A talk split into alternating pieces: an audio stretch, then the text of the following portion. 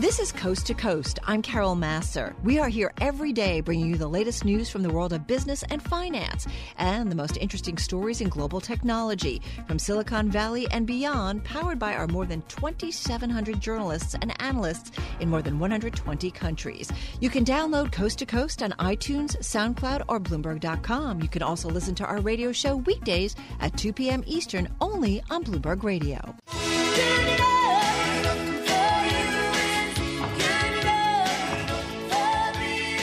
Right, uh, good enough by Cyndi Lauper there. Caterpillar is what we're going to be going to um, because the numbers that came out were good enough and uh, the stock actually rose, but then they said something that was uh, at least a little bit eyebrow raising. Let's bring in Joe Deaux here. He's Bloomberg News metals and mining reporter. Joe, they talked about how they were hitting the quote high watermark.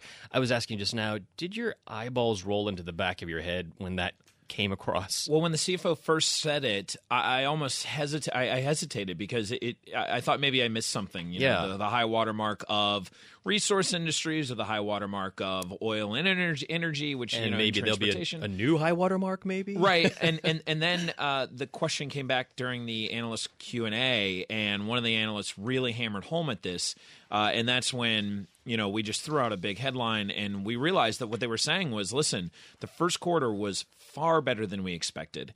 And we're not expecting quarters two, three, and four to be as good. Well, quarter two is usually one of their, if not usually, their best quarter. Mm. So that's when analysts started kind of digging in further. Uh, and later on in the call, there was an analyst who again asked, and the CEO said, "Listen, listen, we're not saying we're at a peak here in the economic cycle. We're just pointing out that the margins are not going to be as good as they were in as the first quarter. Mm, so, what's the pessimism here? What are the reasons? Well, they are saying that the follow so steel costs are a big part of the cost that they incur. Obviously, they're making steel machinery, right? So that follow through of the rise in steel prices that we have seen going on at the end of last year and this year hasn't completely followed through onto the balance sheet for Caterpillar. They're still mm. paying for earlier mm-hmm. prices that were coming in before the tariffs were announced, right? right? So they were also getting big sales. So that's that's right there where you're talking about the margins. So they had lower costs than they're expecting later on this year, and sales were pretty darn good. And, and and so that's the other thing, right? This this was a very good earnings report. They're still reporting growth. They're still saying margins will continue to expand in quarters two, three, and four. Help, just not as much as one Q. Help me out here because we had this conversation earlier with uh, Dave Wilson, uh, also follows the, the equity markets, and said that this shouldn't have been a surprise to analysts that they were kind of anticipating that maybe this was as good as it gets. Right. And, and so what happened? So I, I think I think you're right, right? Everybody can just factor in the costs, right? Costs are rising. They can also factor in there's a little bit of a lag on on the price.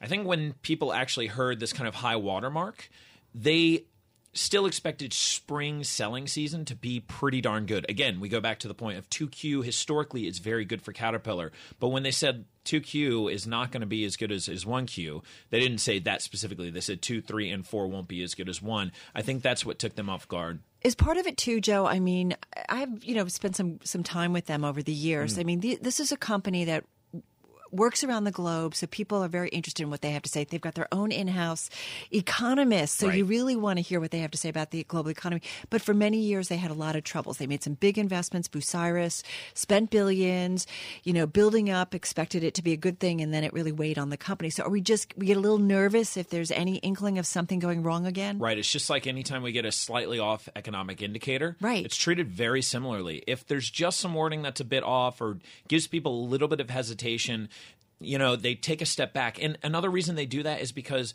Caterpillar has consistently been upping their outlook, and mm. people have been so bullish on the stock. And it's almost like it got to the point where they were looking for just something to sell off for the moment. Take and, the air out a little bit. Right, take the air out. And, and you know, listen, this is all forward looking. The stock moves based on forward looking outlook. And when they're saying, the rest of this year won't be as great as the first quarter looked, well, that right there tells you maybe why people take a sell off. Joe, I'm looking at the analyst recommendation function right now for Caterpillar. Uh, it's 18 buys, two sells. Several analysts just raised their ratings on the yeah. stock. Should we expect that uh, folks are going to weigh in and say, hold on, wait a minute? Maybe, but I, I was talking to an analyst uh, earlier this afternoon who said, listen, we, we know the margins point that they made that we have been talking about this whole time here. But he said you also got to remember that they are still saying there's going to be growth, and and they're not telling us that we're at a peak. And if anything, they're telling us right now we're somewhere early or mid cycle, but not towards the the tail end of that cycle. So keep that in mind when you're seeing a sell off. And listen, the Dow's out uh, quite a number of points as well. Um, so everything seems to be getting hit. Maybe not just Caterpillar. I mean, their business model. I mean, does it make sense now? Again, I go back hmm. to those investments that they made in mining and that exposure. And many people thought, wow, they're way ahead of the curve. And maybe Right. they were just too way ahead of the curve. Right. They they got a little bit ahead of the curve. Absolutely. They had all that expanded capacity, Yeah. but now the analysts are actually kind of thinking that's not a bad thing, right? As they have to ramp back up. I was talking to another analyst yesterday who said, "Listen, they've got the capacity there. They just have to deliver on product." That's what a lot of people were worried about with Caterpillar moving into this earnings report was Right.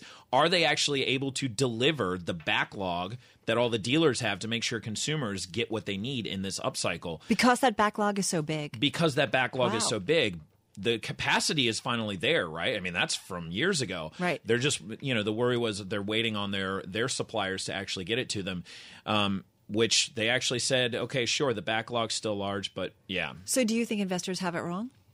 i don't know if they have it wrong Based as you you look at the quarter. I mean, you look at the stock; it's up so much lately. I mean, sure, it's a, it's a really bad day, but you know, when you kind of take things into context, I mean, this is a stock that sometimes, it oftentimes whipsaws on earnings day, um, and it might take a little time for people to kind of figure things out and see where we go. You know, Joe, how long do you think this might last if you look into your crystal ball here? Because the IMF says that for the next few years, 3.9% global growth, but then pessimism is going to weigh. Right, it is, but they they continue to say, listen, you know, and it was obvious during the call that they knew something was up, right? They said, listen, we think there will be continuing strength in China. That's a big mm-hmm. deal. One of our strongest markets right now is North America. That's staying there. Latin America, which had been our worst market, Yeah. has actually come off the bottom, and we're finally seeing a little bit of air come into that economy, to that to that sector. So, like what you wanted to hear from Caterpillar for to so long. hear, Joe Deaux, thank you so much over at Bloomberg News, our metals and mining reporter. This is Bloomberg Radio.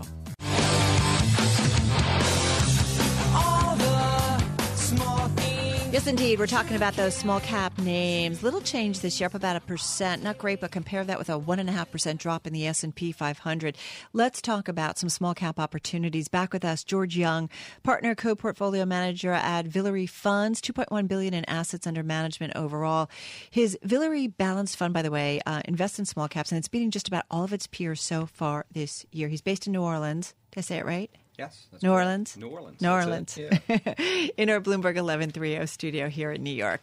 Um, it's an interesting market environment, lots of move, uh, moves. How much are you guys changing your portfolio at all? Remind us about the strategy and Sure. how long We're might we're stay really in not something. changing our, our portfolio strategy. Again, the important thing is I've been doing this since 1986. Uh, this firm was founded by my great grandfather in 1911. So I wouldn't say nothing has changed, but generally speaking, if you're investing in the stock market properly, it's like watching the grass grow. So if a stock goes from 10 to 11 in the course of a year, that doesn't seem like much, but that's 10% right there. And everybody would take 10% nowadays. That's a great lesson, correct? yes, I think so. Because it's very easy to kind of get crazy and irrational and emotional Mm-hmm. over big moves, especially in a volatile market, which is more normal, right? That is correct. But you have to know your companies and, and potentially stay the course. Well, that's true. That's one point. The other is, uh, you know, a lot of your listeners, I'm sure, are taxable investors, and if you try to change horses in the middle of the stream, you get confounded with taxes, and often short-term taxes, which I think everybody knows that's taxed at a higher rate than long-term gains. So, if you think of it more as investment, not gambling, and you think of it as long-term, long-term uh, investment, I think that's a huge difference. It's very important. George, in terms of the rationality right now happening on the markets, especially with the 10 year hitting the 3%, uh, what is your take on that? What would you advise? Uh, I think the 10 year at 3% is really kind of a psychological barrier. Again, that's still 3%. It's not 5%, 6%, 8%. As I said, I've been doing this for 30 years, so I've seen the high interest rates that we used to have.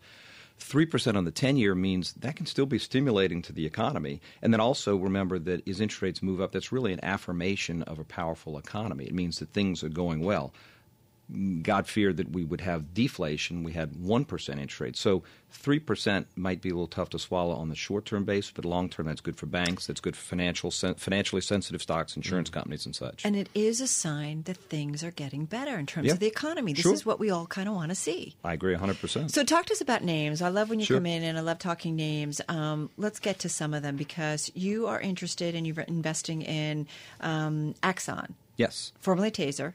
Correct. Formerly tasers. Still a lot, a lot of people. T- still a lot of tasers. they sell a lot of tasers. But here's the important thing: is that is what people know them for—the non-lethal weapons. But the body-worn cameras is what the real deal is. So it's interesting because they had a relationship already because of the taser product. Mm-hmm. Body-worn cameras, post Ferguson, Missouri, et cetera, are very important. What did happen? in a particular event. Who's right, who's wrong. You can't get all the evidence, but you get a, a lot of it. What Taser, now Axon, has done is they used to um, go to bid for the cameras themselves and the storage was kind of an add-on item. You got to store the data once you get it some right. sort of way, and that's pretty expensive to do. So what they now do is they said, let's just give away these cameras and let's bid it on the data itself. So they already had it in with law enforcement uh-huh. agencies via the, the Taser product. They now have said, let's do away with the problems. Let's make this easy for you and for us. So they're winning the contracts left and right. So wait, they're doing data management? Correct. But they're not offering the actual cloud or whatever it is, are they? They offer the whole storage, everything. Oh. Now they have to train law enforcement individuals to use it correctly because obviously as we all know with technology nowadays it's not as simple as just flipping a switch right you have to maintain it properly and there's subtleties they have to do for instance they need to um, um, redact uh, uh, uh, identities of minors, for instance. License plates, you've probably seen they redact those because you've got a, a, privacy issue there sometimes. So it, it, it's it's full fulfillment of the data and full management of the data, mm. but by the same token, there's certain principles that need to be followed that are not that easy to do. But that's where the money's made. It's kind of the razor razor blade analogy. Got it. Yep. It's so interesting that the move to the cloud isn't just the obvious tech companies, the global ones out there, but also Axon. One other company that is interesting, and also with the tech sphere, is Progressive. And I note that it's because of an increase in distracted driving. Obviously, more focused on their phones. Yes, that's kind of a euphemism, distracted driving. but it used to be the drunk driving, but I think the stats will show you that texting while driving is more dangerous than driving drunk, which is crazy. But on the other hand, think of the number of times you've been driving down the road and you look at the car next to you, yeah. if you're the passenger, and you can see somebody driving and texting. It happens all the time. So the point is that uh, I think you probably know Progressive. Your listeners know Progressive. Um, they're direct marketers.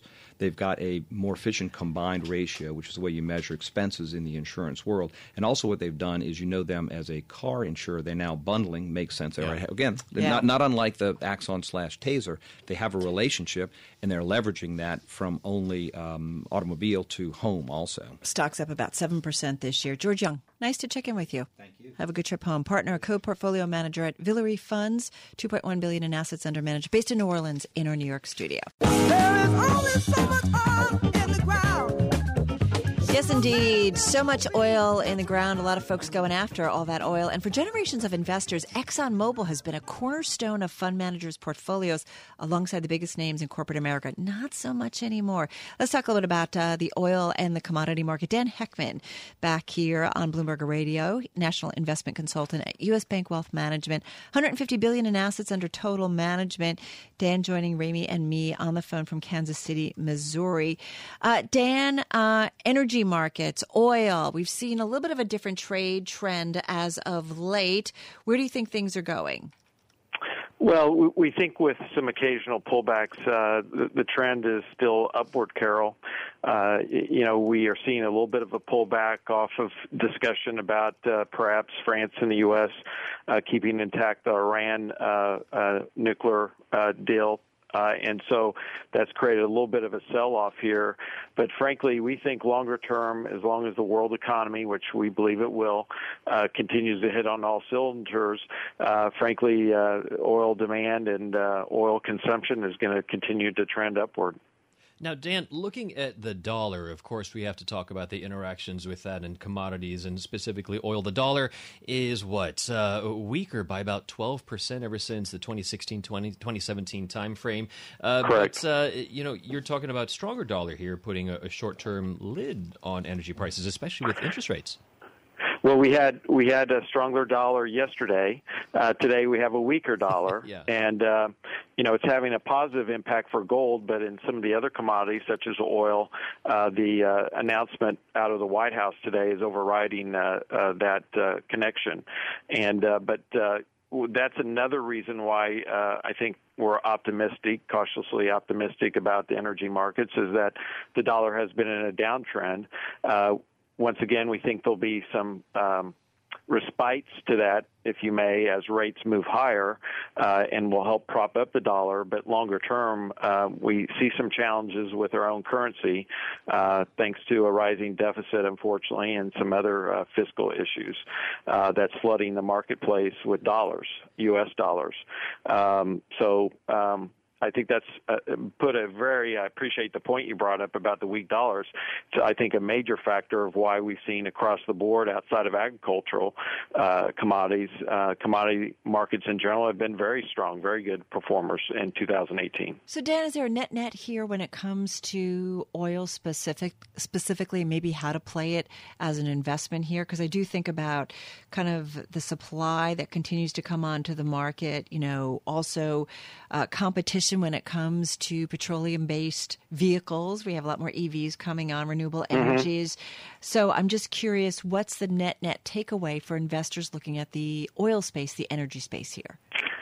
Good question, Carol. We think there's a number of ways to uh, play it. We don't get into individual specific names, as you know, but from a sector standpoint, uh, XLE uh, is a well-known exchange-traded fund uh, that uh, is uh, benefited by uh, oil companies and, and represents that sector. Uh, we think uh, there's been a true disconnect. There's this belief that energy, oil, commodities are going to uh, go away in the next five to ten years. We think it has a longer tail run than that. Uh, that the conversion to alternative uh, energy uh, sources uh, is certainly in play, but not going to take the amount of market share needed to continue to uh, power the world, if you may. So we think the energy sector looks attractive. There's too big of a disconnect between valuations in the sector versus fundamentals, and we think investors are now starting to recognize that, and we're starting to see fund flows into MLPs, master limited partnership, or pipelines, if you may, and other parts of the energy sector.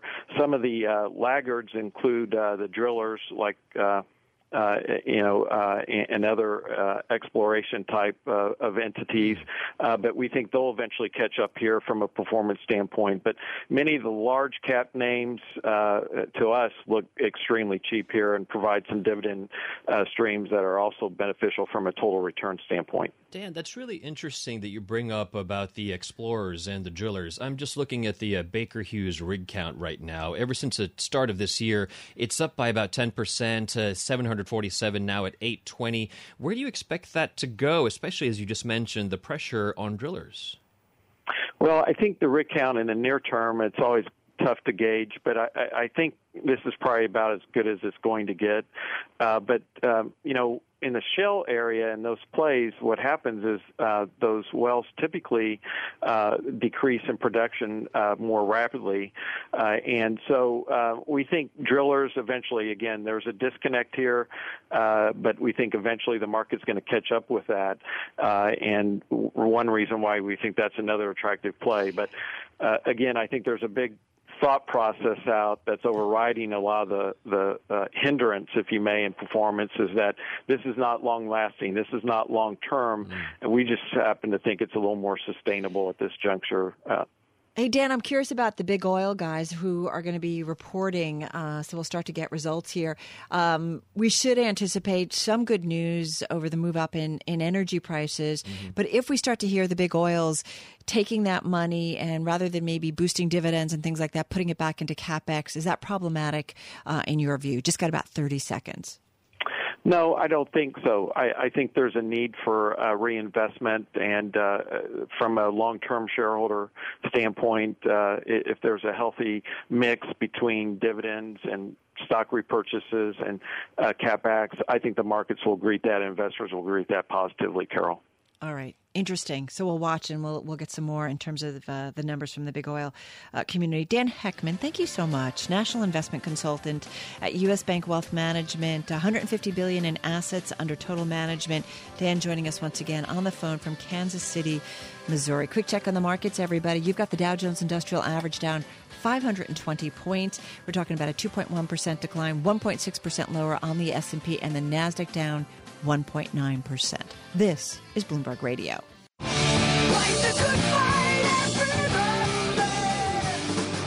All right, uh, let's head on over to Facebook now because uh, they're still in the news, and that's in part thanks to our own projects and investigations reporter, Ben Elgin. He joins us from our Bloomberg 960 studio in San Francisco. Ben, great to have you. Your uh, uh, news story right now is titled Facebook's Battle Against Fake News Notches an Uneven Scorecard.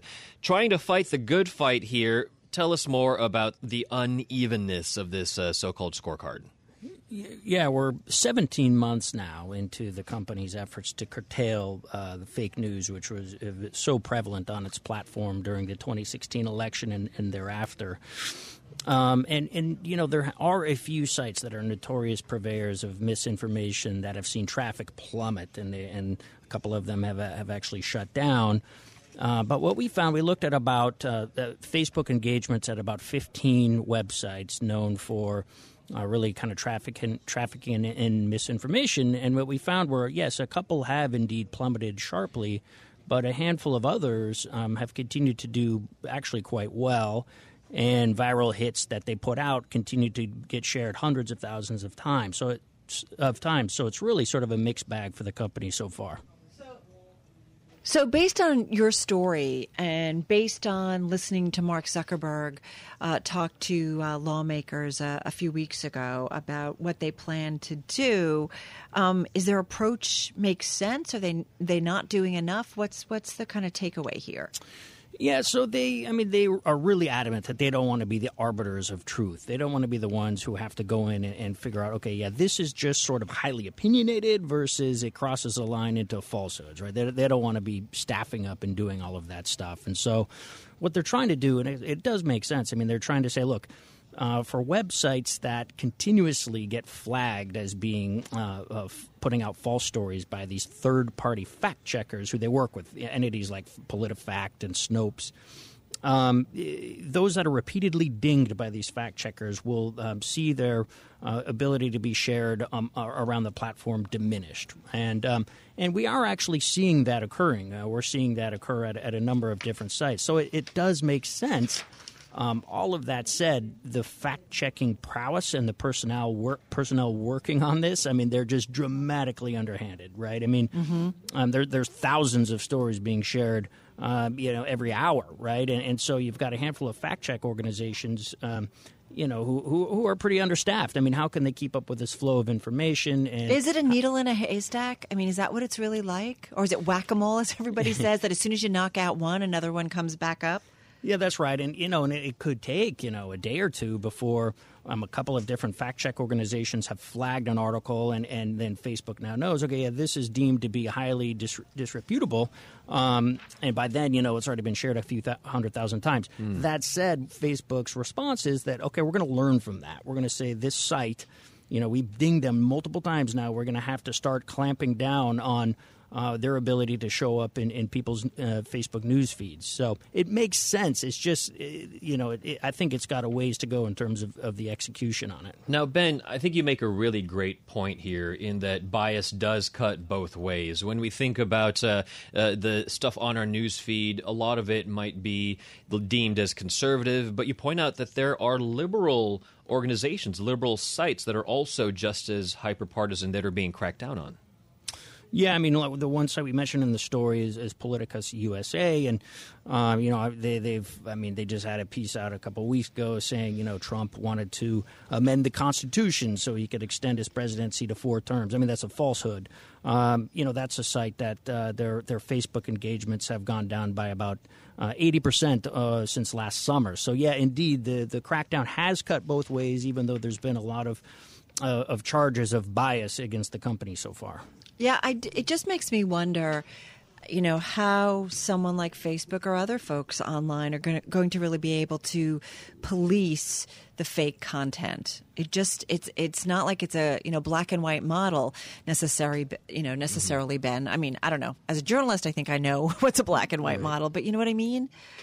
Yeah, absolutely. Um, and and there's so much at stake. Hmm. If you look at, I mean, the New York Times had a great piece over the weekend looking at what had happened in Sri Lanka, right? And and where Facebook does not have lo- enough local language fact checkers, uh, you know, people who can moderate and look at, at look at the the misinformation going around there and.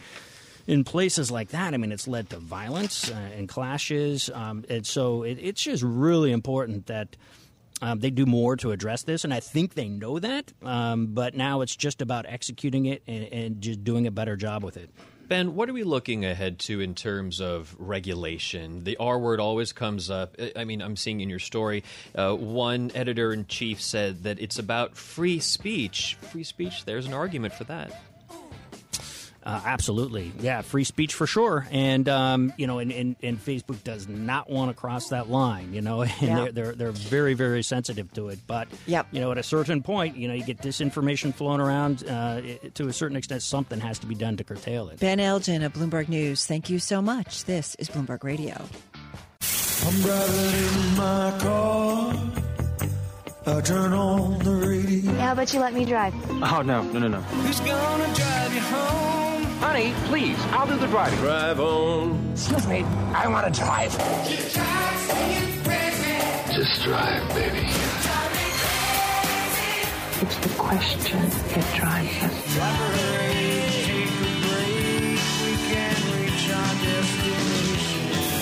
Is the drive to the close That funky music will drive us till the dawn. on Bloomberg Radio.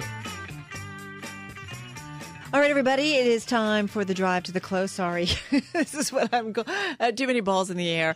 Uh, back with us is Jim Lowell, Chief Investment Officer at Adviser Investments, over five billion in assets overall under management. Jim, based in Newton, Massachusetts, in our Bloomberg 1130 studio. Nice to have you here in person. Oh, it is great to be here in person. Really great. Hey, listen, how do you make sense of a market like today where we see a bunch of selling? We're just off our lows, but still down more than uh, 1.4% on the S&P, 1.8% down on the Dow. Normal volatility or what? I think what we're seeing is a market that had priced in expectations for a very good round of earnings reports. It's already got that in some of the most significant bellwethers. So it is now, I think, pricing in, having bought on the rumor, a little bit of selling on the news. I don't think it's indicative of anything other than the kind of volatility we're just going to have to continue to live with. Uh, we've been living with it so far throughout this year. Uh, it comes and goes. On days when fear has the upper hand, if I'm a long term investor, which I am, I am looking for uh, the ability to add to my best ideas at discounted prices or new ideas at discounted prices, something, frankly, I really struggled to be able to do in 2017. Right, stuff's on sale all of a sudden. Yes, it is, but In it comes and goes. It, it is a fire sale. It's a one flash day, sale. that's right, and then it is a melt up the next. So Yeah. it's uh, it is absolutely an unnerving time to be an investor, but it is one of those classic times where you want to be one. Jim, earlier we were talking about the fear versus the fundamental trade here. Looking at the VIX, as you just mentioned, it's up on the 18 handle. No surprise, obviously, with this risk off environment. But uh, looking ahead, the phrase that's popping in my head is new normal for volatility. In terms of how much higher do you think we might go here? Oh, I suspect volatility will continue to spike to uh, higher highs as we wend our way through the midterm election. Uh, there are so many issues to be concerned about, whether it's Iran, whether it's Russia, whether it's domestic politics or geopolitics, let alone the unknown factor of some impingement that typically takes the legs out from underneath the market.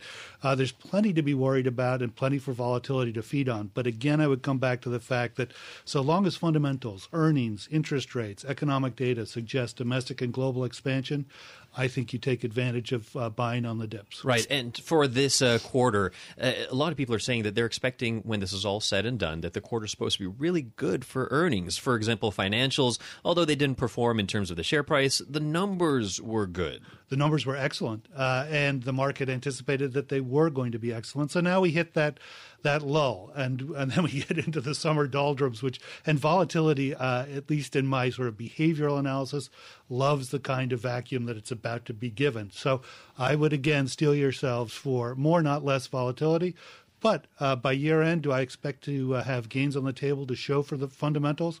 I think so, at least so far. Jim, what are the bellwethers? What are the fundamentals that you focus on, whether it's the financial sectors, consumer discretionary, consumer staples, transports? What is it that tells you that maybe gives you a little bit of a, a view into what's to come? So that is an excellent question, and I would say you mentioned three. So anything to do with the U.S. consumer or the global consumer, uh, both discretionary and staples, and then the financials. The the financial sector basically reflects the health not just of our overall financial system, but the underlying consumers, whether it's businesses or individuals who are borrowing to spend, which they do not do unless they're feeling uh, very optimistic about their ability to repay whatever it is they're borrowing. So we definitely pay attention to those two sectors. Technology, too, you can't ignore. It is the inevitable growth driver, not just of our economy, but really the global markets over a long time span. That said, uh, they've had an awfully good run. Does it bother you that they're a bigger part of our market environment? Do we worry about that? Or this is the world we live in? I mean, everybody on a daily basis, either Facebook's touching them, Google's touching them, Apple's touching them for the most part. I think uh, Amazon. technology is, it's not Yeah. just ubiquitous, it's basically now part of our DNA and part of the market's DNA. It's going to remain a significant factor in terms of how our markets behave, uh, as will uh, inside of the healthcare sector, biotechnology. It lends volatility to that typical risk adjusted return space in a way that we really haven't seen uh, in prior decades. So it is something that we have to learn to live with and learn to invest through. Now, Jim, this week about 700 companies are reporting their earnings. Which ones are you looking at specifically that will indicate this kind of health that we want to see or that we're afraid of not seeing? So uh, I I love to see the uh, battleship uh, balance sheet blue chips, the bellwethers. Uh, so we've s- certainly seen already some today, like Caterpillar. But I like Didn't to do go. well. Didn't Uh, do it well. did- Well, it did well, and then it didn't do it did well. well. It did well, three and then it words. sold The off. three words. Yeah, uh, but but what I love to do is go a bit off road. I like I like things like Harley Davidson, Polaris, blue collar bling. If you have the second biggest investment that you make, you know, parking your forty thousand dollar motorcycle in next to your double wide, you are a confident and employed U.S. consumer. Harley Davidson's down 17%. They've been having some troubles. They have been having troubles. They've been having troubles because of the fact that the products that they make are hugely expensive relative to competitors. But you like it. But I, I like it as a I mean- read on the consumer. Oh, and if okay. you look at the uh, if you look at the way the U.S. Uh, consumer has been buying Harley Davidson products this quarter, it, it's reasonably indicative of a uh, bullish consumer. Looking ahead to a lot of eco data that we have uh, later this week, what are you looking to to hang your hat on? So I think we've already seen the ones that matter most to me: new and existing home sales uh, at exorbitantly uh, high prices. No matter where you look, pretty much across the country, uh, consumers are willing to step up and purchase at, uh, at at high prices. The biggest investment that they tend to make in their lifetime. I think that reflects uh, not just bullishness, but the ability and also the health of our overall financial system. Uh, going forward, uh, we enter into another lull of both economic data and sort of post earnings uh, Q1 roundup. That's going to be a dusty state where I think you will see volatility swirling. And then we'll get another jobs report. and We'll see people like where that's going on, right? Because it ultimately is is about jobs too. Jim Lowell, nice to have you here. Thank you so much. Great to be here. Pleasure. Chief Investment Officer at Adviser Investments, over five billion in assets under management, based in Newton, in our New York studio, as I mentioned. Folks, we've got the closing bell just moments away, right here on Bloomberg Radio. Thanks for listening to Coast to Coast. You can subscribe to the podcast on iTunes, SoundCloud, or Bloomberg.com. You can also listen to the radio show weekdays at 2 p.m. Eastern only on Bloomberg Radio.